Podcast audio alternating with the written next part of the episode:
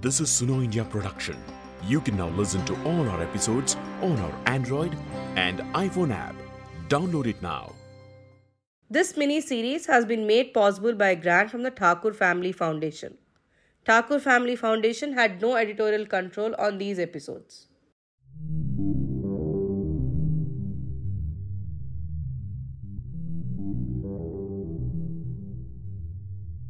Hi, I am Padma Priya, the Editor-in-Chief of Suno India and your host for this series, Talking Right. In the previous episode, we highlighted a best case practice from Maharashtra's Dharni village where communication was at the core of how pandemic was handled with the support of the community. In this episode of Talking Right, our mini-series reported over the course of the pandemic, I bring to you a conversation with Dr. Yogesh Kalkunde, a renowned public health researcher. Dr. Kalkunde works for SEARCH, Society for Education, Action and Research in Community Health. I started by asking him how he feels we fared as a country from the communication aspect. We have not fared well. And the reason for that is, IEC, or I personally like the word behavioral change communication better, because you can provide information, education, and communicate, but you will not be able to change behavior. So I guess one has to sort of have a higher goal of behavioral change communication. So I believe, we are not taught about behavioral change communication well enough. And the ethos, pandemics are handled by public health systems, with medical systems being the sub-part of it. And traditionally, the public health systems in India have been weak. And the whole thing, the way we fought this pandemic was at the medical level. Personally, I believe that, ICUs is not a place to fight a battle of pandemic. And essentially that means that you allow the virus to breach the sanctum sanctorum and reach the ICUs. So I personally believe that, that's a failure, and that's a failure of primary care, and before primary care, essentially behavioral change communication. So in terms of public health, the behavioral change communication plays a key role. Just to, put things in perspective, if you look at COVID, 85% of the, COVID patients had mild or asymptomatic COVID. So the 85% of the job had to be done by behavioral change communication, because you wanted to reassure them, make sure they don't come and, storm the hospitals. And so on a larger scale, I would say, that earlier, like in the early part of the pandemic, 85% of the job was that of behavioral change communication. And I think there we failed miserably, because I think we did not have a strategy. And again, this reflects on the ethos of the country, that we looked at it as a medical problem, not as a public health problem. Some very valid, very interesting points that you've brought up. I think one of the things that which for me really struck the chord is the part where you said, we have looked at it as a medical problem and not as a public health problem. Now, for listeners who really would not understand the difference between those two, could you sort of just break it down for them? Right. So essentially, public health care, includes largely prevention, communication, and overall management of health resources. So in a larger public health system, we have a subpart called medical system. Medical system is essentially when the patient is sick and needs to get into the hospital. That's where sort of largely medical care starts. But a large part of that, especially in pandemic, was sort of should have been outside the hospitals. Like testing should have been more decentralized, and they should have been in the community. So the care at the community, preventive care, vaccination, sort of planning to avoid a flooding of hospitals, larger communication comes into public health, and management of all the resources that you have, including, the hospitals become one resource to the public health system, but that did not happen. And what happened is just, it was sort of a, biparty relationship between individuals who got infected and the hospitals. So we failed to address this at a systems level, so health systems level. And as I said, the part of the health system which is outside the hospital largely comprises of public health. Have there been any, from your experience, or can you recollect any good examples of where behavioral change communications actually helped, say, curb an epidemic, or even in terms of, say, countering certain hesitancy that might come up among a community. Do you have any example? Right. So the good example of that is HIV. So, and it's a slow epidemic, as against COVID, which was, one could call it as a fast, epidemic or a pandemic. So in HIV, a large part was handled through behavioral change communication. So we do have successful examples and, a lot of, other instances. I mean, TB, there is partial success of communication where we actually are improving on the communication. And I also see that gradually the way we are communicating about tuberculosis, the way you see, on the day-to-day basis, you see ads on the TV, those are improving. So there are many examples where through behavioral change communication, things start to change. I mean, one other example would be smoking in public places or, smoking in buses. So that has significantly gone down. There is regulation, but also there is behavioral change communication, and you start making that thing uncool. So smoking in public places now looks uncool, which was hard to imagine 20, 25 years ago. One of the things that a lot of other countries had already in place was a pandemic management plan.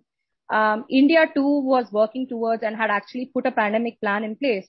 Where do you think we went wrong in terms of the behavioral change side of things? And because you mentioned, it's maybe like an offshoot of that question, because you had mentioned about TV ads, what do you see or how do you see the role of media, mass media, in actually communicating about a pandemic?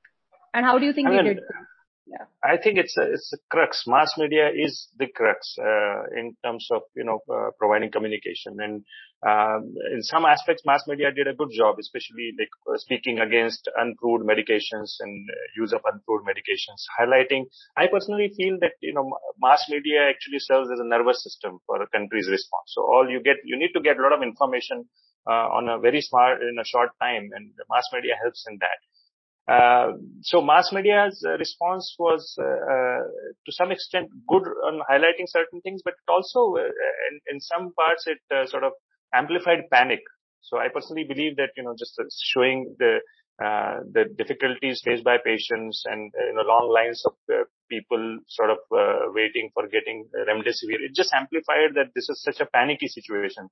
So I wonder if this could have been handled slightly differently. Social media actually played a larger part than mass media because it was easily reachable for a majority of people. Just now having it on your phone just increases the access. And a lot of misinformation actually got floated on social media. So I guess at a country level, we should have had a strategy to handle things on social media well. Government was a little late in responding over social media, and the way the government responded was largely through Twitter, and not many people get onto Twitter. So including like the tools that you are using on social media and awareness about it, and having a strategy to, spread your message on social media was, grossly lacking. So WhatsApp was the tool that actually played a major role in spreading both information and misinformation, largely misinformation. Because one of the things that you pointed out was there was a lot of panic that was also spread by the media.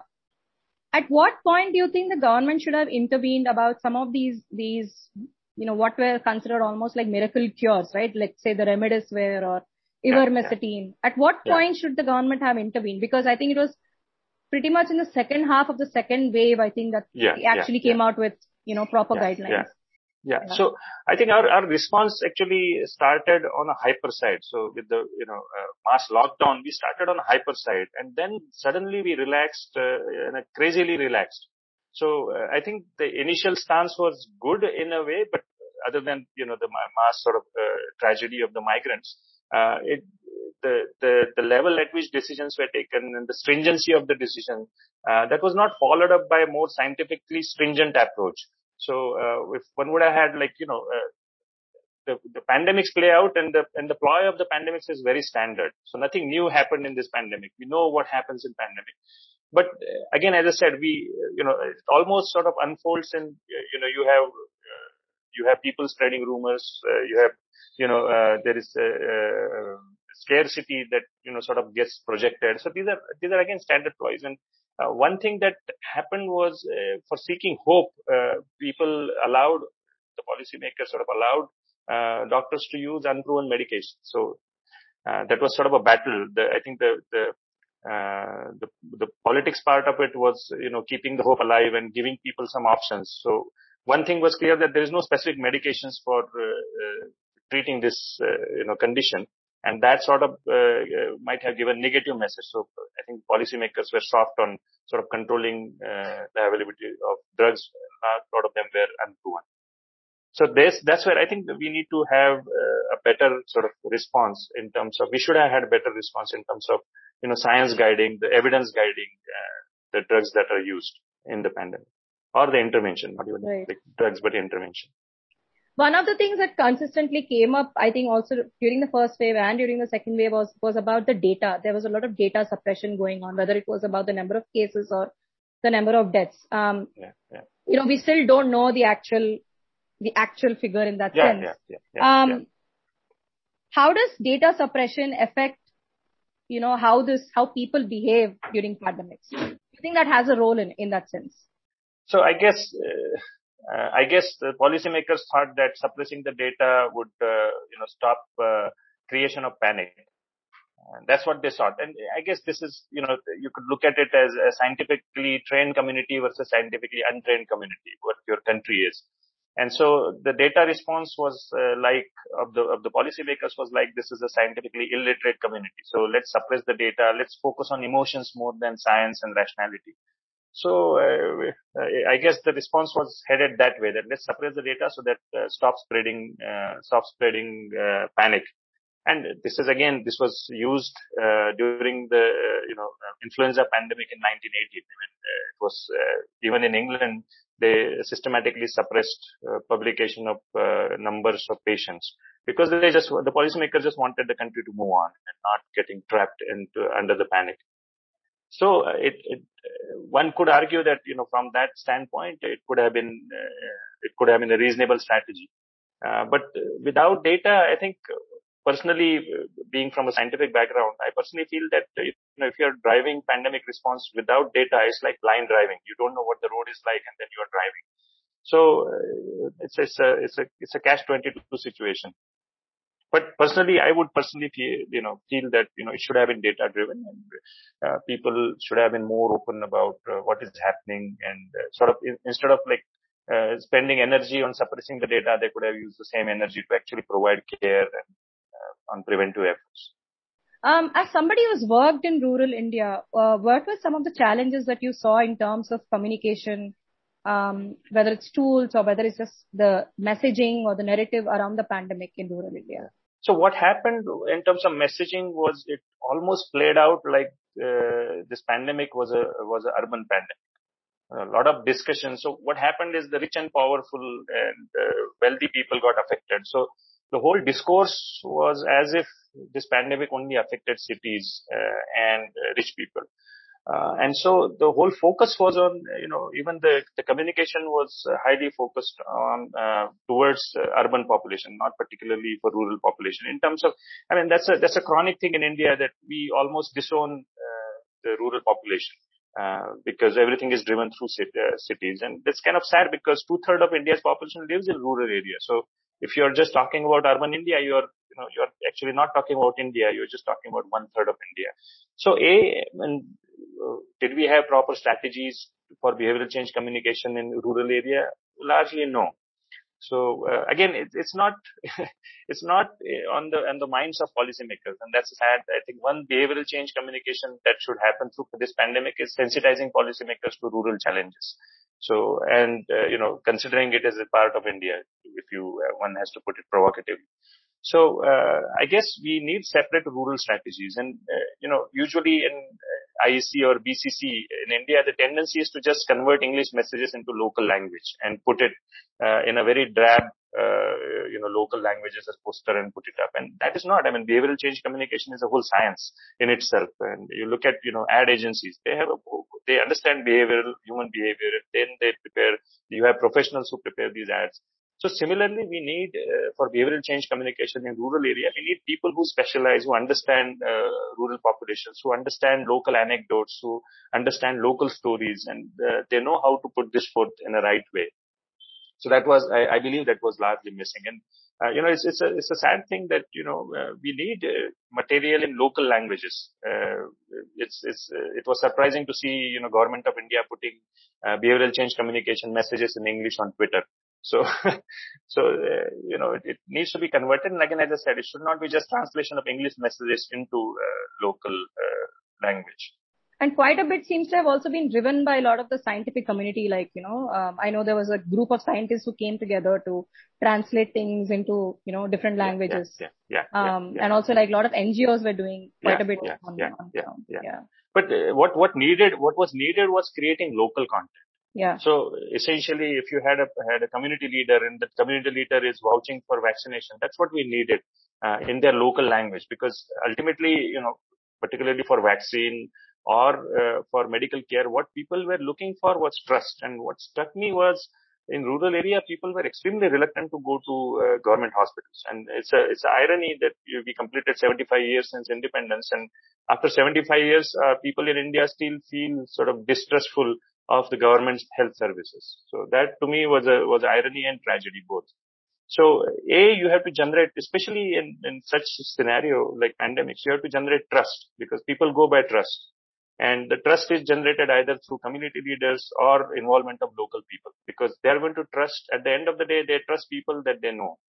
This is the aspect that Dr. Mitali also highlighted in the previous episode, and how people responded to messages in Hindi versus Korku, the language spoken by the indigenous population of Dharni village.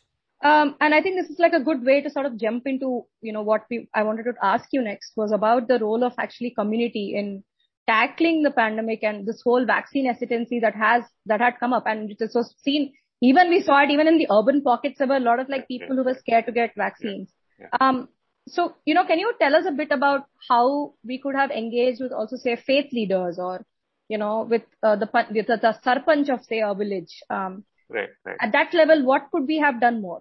So I think, one thing we forget, as we said that we should have addressed this as a public health challenge. And the other, challenge of public health is often the public in public health gets missing. It's just the health professional who start delivering things. So we need to, at a value system, we need to acknowledge that, you ultimately you're managing health of the community. So essentially without involvement of communities, then the community becomes a passive recipient. And if there are trust deficit, then there is essentially the health givers and healthcare providers and patients become enemies of each other. And that we saw in rural areas. So in a lot of villages where the health teams came for testing, people were so mad that they went after the health teams with axes and sticks and they said, do not enter our village. And why this happened is because there was no communication and the whole thing was driven by fear. So, it's extremely important that we engage community leaders, and one of the ways is to work closely and the administration. One way is to hide things, and the other thing is to sort of go to them and explain them in their language. The other queries that they had was about, even if I get vaccine, I still get infected. So, how do you sort of, tackle this? And one other friend who was working in rural Chhattisgarh addressed them by giving local analogy. He said that you use insecticide in farms, and does it ensure that your farm or the plants will not get any pests? And they said, no, there is always a risk. So he said that similarly, the vaccine works similarly. So this was a beautiful local analogy that he chose to convey this meaning. So engaging Gram Panchayats, explaining, answering hard questions, working with them and solving small challenges. One simple challenge was people would go to the farm and come back, and if the vaccine is there, they said that I wouldn't get vaccinated because I haven't had a food. So just keeping a packet of biscuits there helped to solve that problem. So local problem solving at a very small level. So people had fearful that they had after vaccine, they had fever. So just providing paracetamol tablets along with vaccination. But these simple small things that actually provide, work.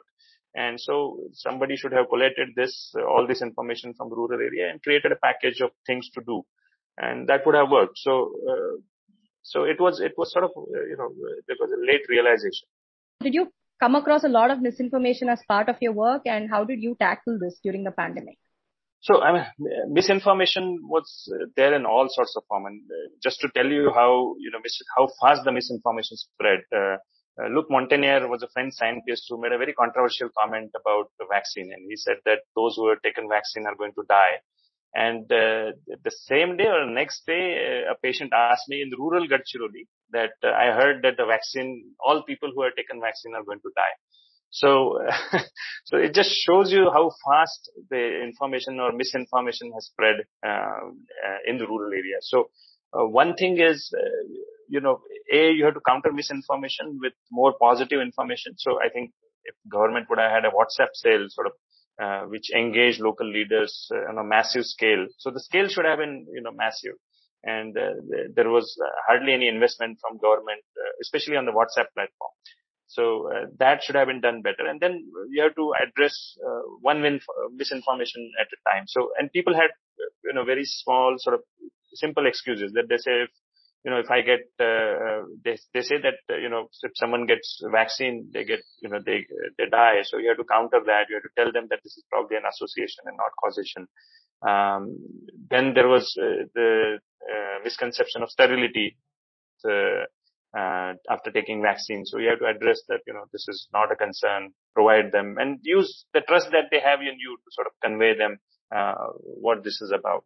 And what is the right information? We should be investing in behavioral change communication because a lot of, you can avoid a lot of health problems by investing in preventive health. And preventive health is largely sort of managed through proper behavioral change communication. So one thing that we should learn out of this pandemic is to set up a, not a department of or a team of behavioral change communication with highly trained professionals within the health system, or maybe it could be a separate sort of department. And we should be ready to sort of provide information quickly and in a way that would be sort of acceptable to rural and tribal people or people in general, and not just doling out information that just doesn't give any cues to people as to what they should do next. Yeah. And there should be some way of handling the misinformation. And I personally believe the way you handle misinformation is by creating trust and use people the other community has trust, and engage community leaders fairly early in the communication. I mean, now we're talking here about, how the communication or the behavioral change communication around COVID itself has been lacking. And now there is the bigger problem where worldwide that a lot of now countries are waking up to, which is long COVID. And that's a conversation that's almost not happening in India at all. So, but this could actually be like longish sort of NCDs and chronic illnesses that, that will come like a wave now for us. Yeah. So what should the governments be doing now? Should they be? So one thing is, there is discussion about long COVID. So we need to look at what's the prevalence of long COVID. So simple things are, conducting prevalence studies and see how many patients in urban area or rural area have symptoms of long COVID. And so first thing, know the extent of long COVID. We see what are the most disabling conditions in the long COVID that people are facing. And C would be provide solutions. What kind of solutions one can provide to treat long COVID. Treating long COVID is not going to be easy thing. So a lot of support will not be medical. It would be probably more social rehabilitative type of support. So that should be provided. We have sort of in urban area there would be luxury of having such support. In the rural area, even that would be challenging. If you do that, the peers might say that you're just being lazy. So go back to work.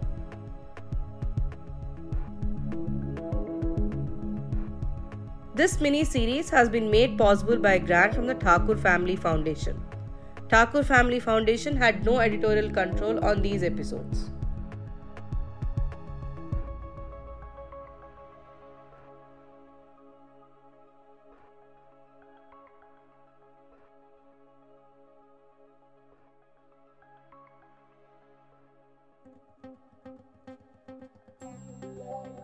Thank you for listening to this episode. You can now listen to all our episodes on our Android and iPhone app. Download it now.